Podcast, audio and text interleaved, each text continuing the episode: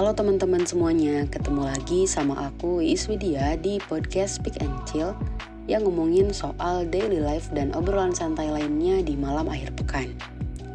Gak kerasa ya, udah lama banget gak ngisi podcast, udah hampir 5 bulan kayaknya. Gimana nih kabarnya? Semoga lebih baik setiap harinya ya. Malam ini aku lagi pengen sharing soal penghematan nih ya akhir-akhir ini aku lagi interest banget sama channel YouTube-nya Samuel and Claudia. Jadi mereka tuh sepasang suami istri yang udah bekerja kantoran selama kurang lebih 10 tahun. Jadi video mereka itu menarik banget membahas soal karir dan finansial yang mana kedua hal ini adalah pemahaman yang sangat penting namun tidak pernah diajarkan secara formal di sekolah. Ya nggak sih? Ada satu video mereka yang menarik buat aku yaitu yang membahas soal frugal living. Teman-teman yang sedang mendengarkan tentu ada yang sudah lebih memahami tentang hal ini, tapi aku pengen cerita aja dari sudut pandang aku. Oke, lanjut. Jadi, frugal living ini pada dasarnya adalah gaya hidup hemat yang menjadikan seseorang sebisa mungkin menahan keinginan dan memprioritaskan kebutuhannya nih. Awalnya sih aku ngira bahwa si frugal living ini sama dengan gaya hidup minimalis. Tapi, pada praktiknya frugal living ini berbeda ternyata dengan hidup minimalis.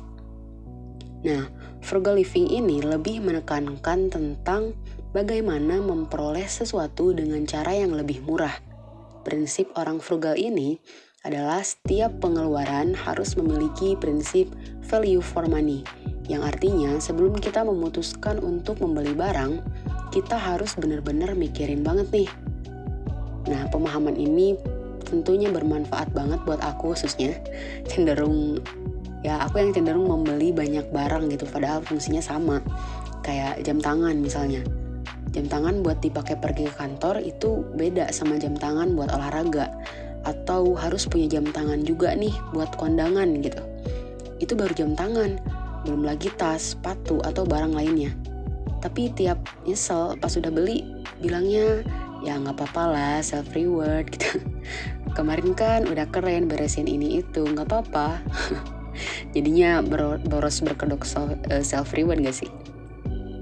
Tapi aku nggak bilang kok kalau orang yang suka mengoleksi itu kebiasaan buruk ya. Ya itu sih sah-sah aja semuanya balik lagi ke pilihan masing-masing. Nah, balik lagi. Biasanya orang frugal atau uh, sebutan praktisi frugalisme ini akan memanfaatkan diskon, uh, kupon atau lainnya yang bisa yang bisa di eh, apa yang bisa diperoleh oleh mereka uh, tanpa mengorbankan kualitas namun menekankan pada biaya uh, pembelian barang itu sendiri. Nah, sementara minimalisme ini lebih menitik beratkan pada uh, sedikit barang gitu. Jadi artinya orang minimalis akan fokus pada satu barang untuk setiap kebutuhan Misalnya, mereka hanya memiliki satu tas yang wearable bisa dipakai untuk kantor, untuk main, untuk kondangan, yaitu tasnya itu-itu aja gitu. Nah, sebaliknya, orang frugal ini lebih memilih beberapa uh, apa bisa memiliki beberapa tas yang uh, bisa dipakai buat kerja gitu atau kegiatan lain. Tapi tas-tas itu kemungkinan besar dibeli dengan harga yang lebih murah ya karena memperhatikan beberapa aspek tadi seperti diskon, gratis ongkir dan lain sebagainya. Oke, itu tadi soal membeli barang ya.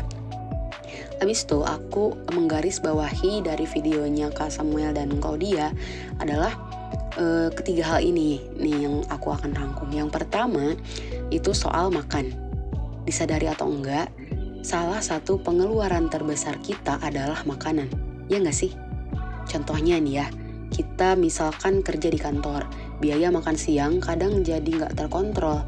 Belum lagi dengan hobi kebanyakan orang saat ini, termasuk aku sih, yaitu ngopi gitu sama ngemil kan. Satu cup kopi itu bisa ngabisin uang sekitar 20 sampai 50 ribu. Ya tergantung sih kita belinya di mana dan uh, kita beli sama perintilannya juga nggak kayak kue, roti atau apa aja gitu yang biasanya nemenin buat ngopi. Nah, orang-orang frugal ini biasanya biaya makan itu amat mungkin ditekan gitu. Dalam artian, orang frugalis ini biasanya punya rencana apa yang akan mereka makan untuk hari itu. buat teman-teman yang memungkinkan bisa banget nih buat bawa uh, bekal gitu bawa bekal makan siang sendiri ke kantor kenapa aku bilang memungkinkan karena mungkin bisa aja ada teman-teman yang ngekos dan alasannya di kosannya gak ada dapur yang at least gak ada kompor gitu kan. Atau nggak mau ah gitu. Mending beli aja go food gitu. Ya it's okay. Balik lagi ke tujuan masing-masing. Atau syukur-syukur di kantornya dikasih makan siang gitu kan. Jadi nggak usah capek mikirin budget makan siang ini Aku sendiri emang termasuk orang yang suka bawa bekal ke kantor karena di kantor aku nggak dikasih makan. Nah, hobi baru aku sekarang juga bawa cemilan ke kantor. Jadi bawaan ke kantor itu udah kayak mau piknik gitu.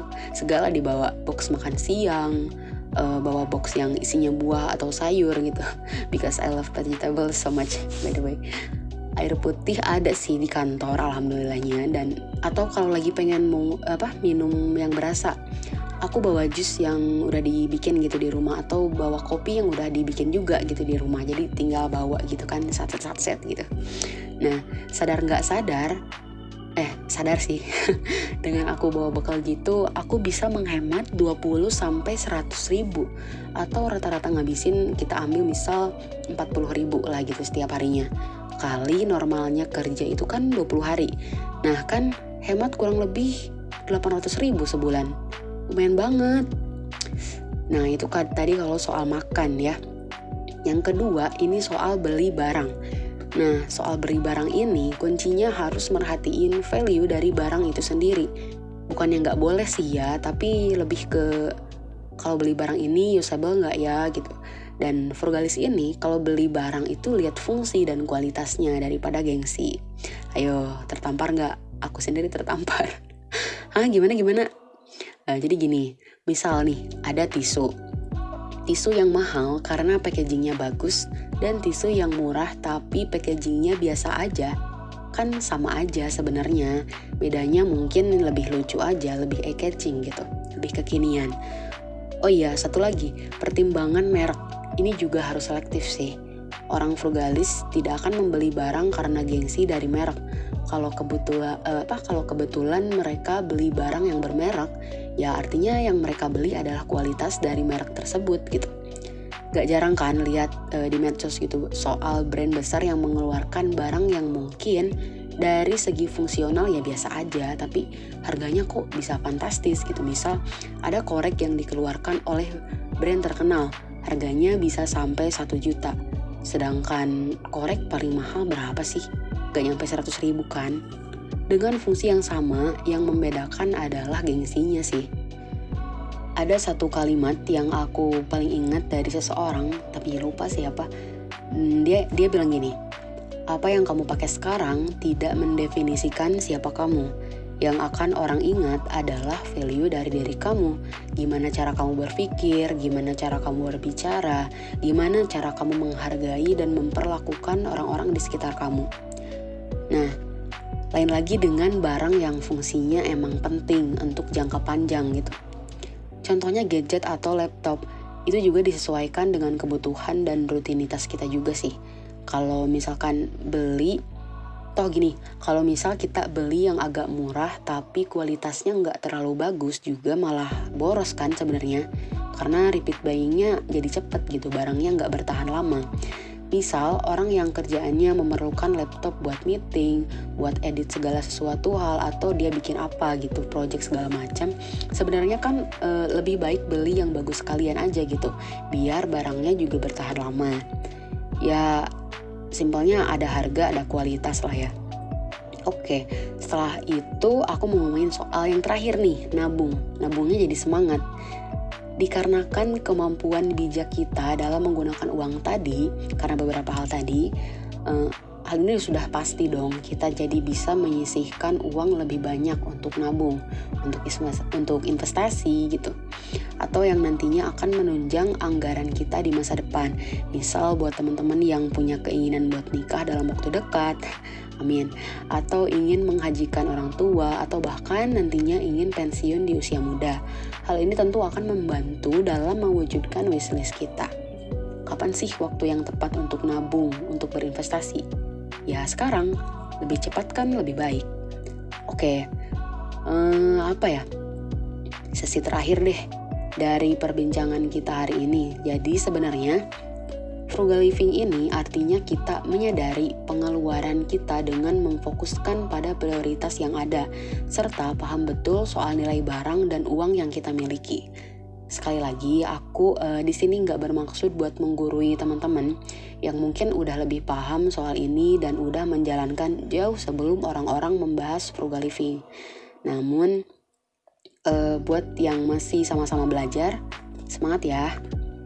Sebagai manusia, kita juga punya tujuan masing-masing dan tentunya kita juga berhak untuk memilih jalan seperti apa yang akan kita pakai untuk mencapai tujuan itu dengan tidak mengabaikan konsekuensinya di kemudian hari, ya kan? Yuk mulai bijak dalam menggunakan uang sendiri. Ingat, nyarinya susah loh. Akhir kata, semoga pembahasan ini bermanfaat ya. Aku Iswidia mau ngucapin makasih banyak buat teman-teman yang bersedia mendengarkan sampai habis dan support aku dalam podcast ini. Selamat malam, selamat beristirahat.